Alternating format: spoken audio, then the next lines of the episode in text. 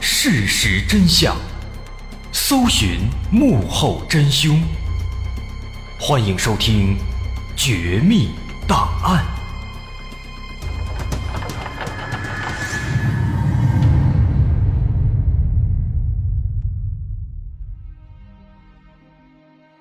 还原事实，探索真相。欢迎来到今天的《绝密档案》，我是大碗。今天要说的故事发生在我国的东北边境地区，在黑龙江省鹤岗市绥滨县。这里位于中俄边境，绥滨县往北就是俄罗斯了。在这样的一个地方，在2012年的五月份，发生了一起血案。2012年5月13号凌晨五点，四十八岁的牛某被发现死在了自己家中。当时的情况是这样的：死者牛某的妻子名叫王金荣，案发当晚，王金荣并没有在家，而是在自己的弟弟家住的。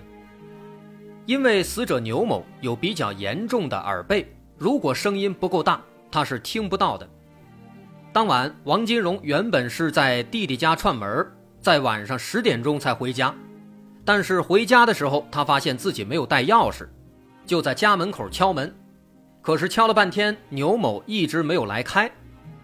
那他们家呢住在一楼，所以王金荣就到窗户外面去看了一下，结果发现屋子里已经关灯了。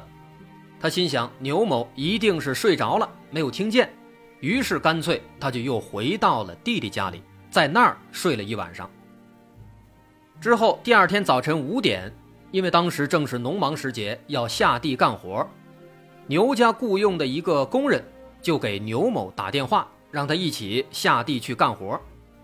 可是打了一会儿没打通，于是工人就打给了王金荣。王金荣呢也非常奇怪，因为平时五点多早就已经起了，于是他就赶紧起床回家去看看。可是敲了半天门还是没有开门，于是王金荣就又去窗户外面看了一眼，结果发现啊卧室的墙上有大量的血迹。所以他赶紧报了警。接到报案，警方迅速赶到现场，发现这是一起谋杀案件。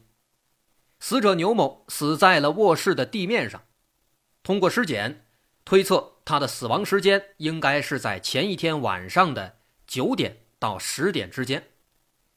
那王金荣当晚十点多回家敲门的，那么也就表示，当时王金荣敲门的时候，其实。牛某已经遇害了，在死者牛某头部有两处伤口，这两处伤口都是致命伤，都非常深，可以直接看到啊，那伤口下面有脑组织，而且这两个伤口，一个长达九厘米，一个长达十厘米，如此深，如此长，这说明什么呢？说明凶手他是非常恨的，他的怨气。是非常大的，那么也就表示凶手和死者之间可能是有仇，他就是想置对方于死地，因此下手非常重。而且在现场的墙上也能看到都是喷溅式的血迹，这也说明下手是特别重的。不过呢，在屋子里没有发现明显的搏斗的痕迹，倒是衣柜被打开了，那看样子这个案犯应该是要找某些东西。有可能是找钱财。除此之外，还有一点让警方感到非常震惊，就是现场遭到了非常严重的破坏。在地面上，警方发现了非常非常多的脚印，他们数了一下，分别属于九个不同的人，而且这些脚印呢都比较清晰，这应该是最近刚刚留下的。那这就让警方感到非常疑惑了。即便说家里来客人，也不可能一次来八九个吧？那为什么会有这么多的脚印呢？更何况这脚印还都比较新鲜，这明显是最近这一两天刚刚留下的。而今天牛某又死了，所以这样的一个情况就让现场变得非常乱，警方很难去辨别、去侦查。那在这儿，咱们可以稍微透露一下，这些脚印其实非常重要，它对案情的发展会产生巨大的影响。当然后面咱们会详细的分析。说除了脚印，在客厅沙发上，警方还发现了有两处血迹，血迹旁边有一个女士的一个包，这个包明显被翻动了，这和衣柜被翻动应该是相呼应的。那经过检查，牛家丢失了一万元现金。那么这么看的话，没有钱了，钱丢了，会不会是为财杀人呢？但说实话，这种可能性其实非常小。咱们说了这么多案子了，通过目前我们交代的线索，大伙儿应该也能看出来。如果是为了钱，是盗窃或者抢劫的话，一般来讲没有必要杀一个人。即便说为了逃跑杀人了，也不会下手这么重。这明显看起来。是有仇怨的。再一点呢，就是凶器了。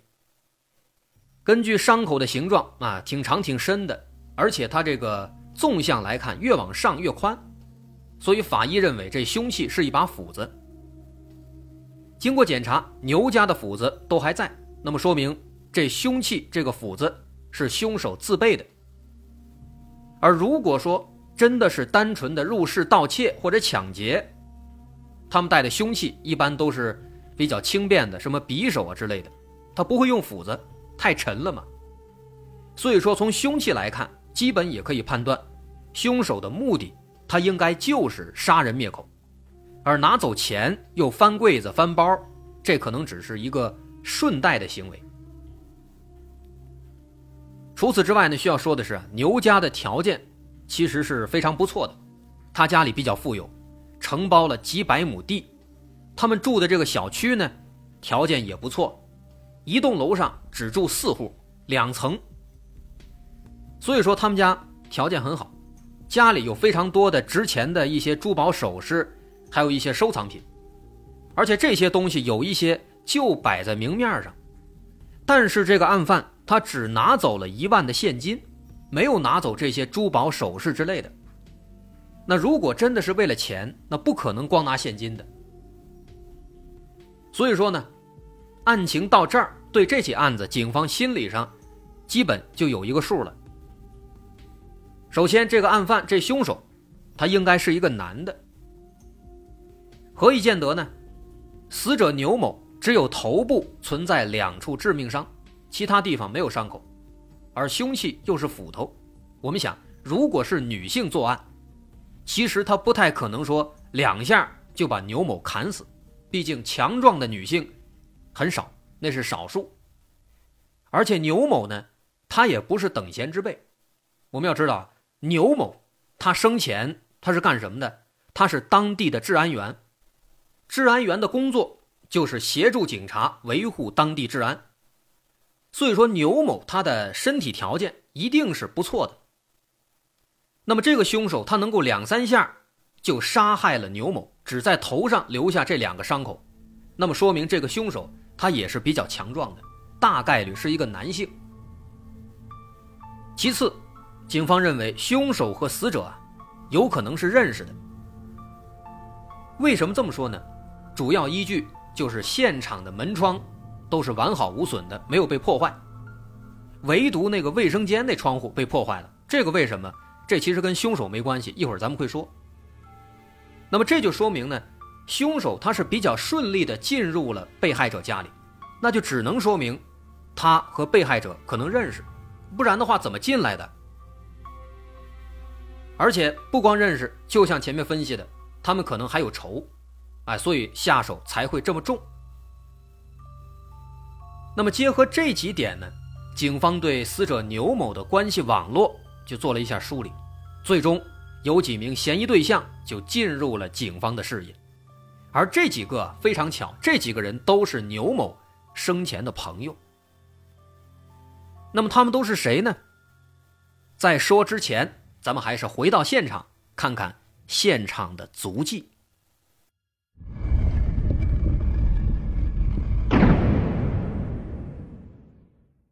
刚咱们说了。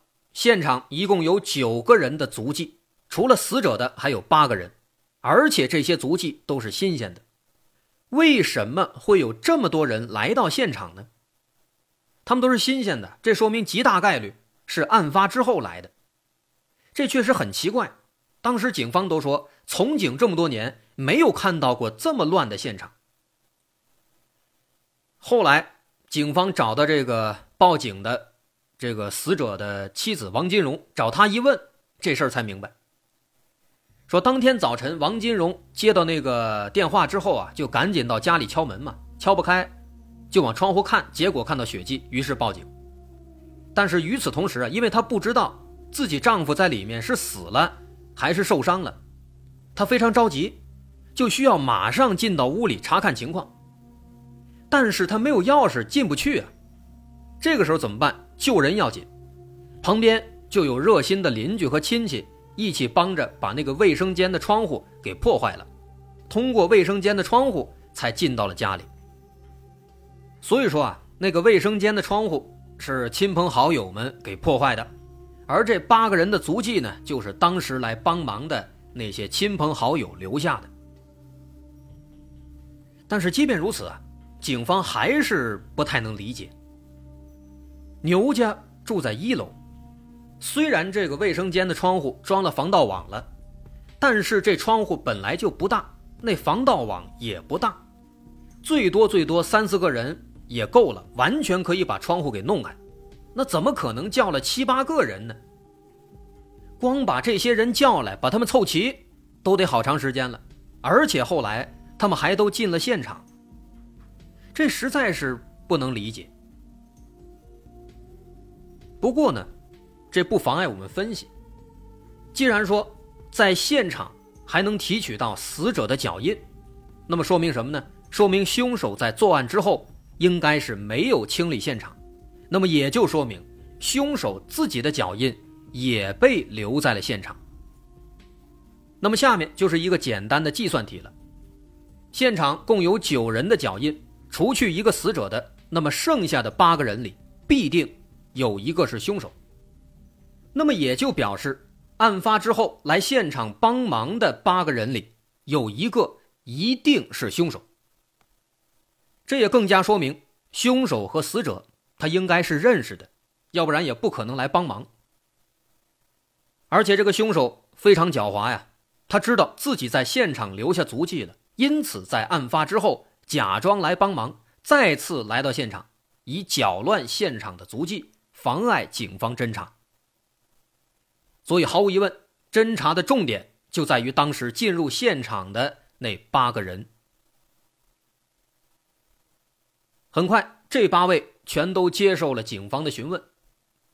简单介绍一下，这八位里面有六位是牛家的邻居。刚也说了，他家这个小区呢比较高档。每一栋楼只有四户，两层四户，左右两侧每侧两户，它是这样的一个布局。那么当时呢，他们这栋楼里面有两户都来帮忙了，这两户一共有六位。除了这六位，另外那两位是牛某的好朋友，这一共是八个人。但之前分析了，凶手应该是一个强壮的男性，那么这八个人里面有几个是男性呢？有四个，而且巧合的是啊，这四个人里面有三个，当天晚上就在牛家跟牛某一起喝酒。哎，这就有点意思了，当晚一起喝酒了，而牛某也是在当晚遇害的，那么这三位自然就引起了警方的关注。咱们就挨个来看一看这三位都是谁。首先，第一位。他是住在牛家楼上的邻居，他叫范慧丽。在这三个朋友里面，这个范慧丽跟牛某的关系算是最不亲近的，啊，当然只是相对来说，因为他们仨和牛某都是好朋友。这个范慧丽呢，和牛某认识的最晚，所以说相对来讲算是最不亲近的。而且范慧丽啊，她也确实是最先引起警方注意的，为什么呢？根据其他的亲朋好友的说法，说这个范慧丽和牛某一直打算一起做生意，目前正在筹集资金，还没开始干呢。但是呢，当警方向范慧丽了解情况的时候，范慧丽却表示他们俩并没有一起做生意，没有这回事儿，没有这个打算。哎，这就奇怪了，明明大家都说有，他为什么不承认呢？让人感觉这里面可能有问题。毕竟他们正在筹集资金的阶段有可能会出现金钱上的纠纷、利益相关的问题。哎，这有一有问题，一有纠纷，可能愈演愈烈，最后到了杀人的地步，这不是没可能啊。所以说，第一个范慧丽有问题。接着咱们看看第二位，这第二位呢，他是住在牛家的楼上的对门，也就是范慧丽的对门，他叫向东林。需要说的是，这个向东林，他也是当天早上。第一个跑过来帮忙开窗户的，他也是忙的最积极的，哎，又是帮忙开窗户，又是叫人叫了好多人来帮忙。那么有没有可能，他首先跑过来，他是贼喊捉贼呢？您别说，好像也有这种可能。为什么？因为他当天他的反应确实比较奇怪。这个向东林啊，他不是一般人。他是当地农场的书记。农场书记，别小看这个职位啊，在他们那个地方，这个农场大概可能相当于一个县。当然，具体他是怎么划分的，咱也不太清楚。他可能即便不是县，他也是村一级或者其他的级别。那总而言之呢，他这个农场书记其实他是一个比较高的官职了，可能相当于县长或者相当于其他什么职位的。所以说，如果是一般人，你不管他怎么过来开窗户，怎么进入现场，怎么招呼其他人，怎么忙，那都是正常的。但他是个书记啊，他是书记，那就不一样了。作为一个农场书记，这么高的一个官职，他理应具备一些基本的保护现场的意识。毕竟，一般的大场面他应该都见过，他应该懂得这些。而且同事们也都说，说向东林。平时心思比较缜密，办事也比较妥当，非常理智。所以说，这样的一个人，他应该是很靠得住的，啊，一想他应该就是懂得这些事儿。但是呢，他竟然第一时间就跑过去开窗户，还带着七八个人冲进了现场，把现场全破坏了，这不得不让人怀疑啊。不过对于这一点向东林也解释了。他说自己当时太着急了，光想着救人了，没考虑那么多。这倒是能说通，因为他和牛某确实关系非常好，早在成为邻居之前就认识了。但是无论如何，他这样的行为跟他这样的身份比起来，确实是值得怀疑的。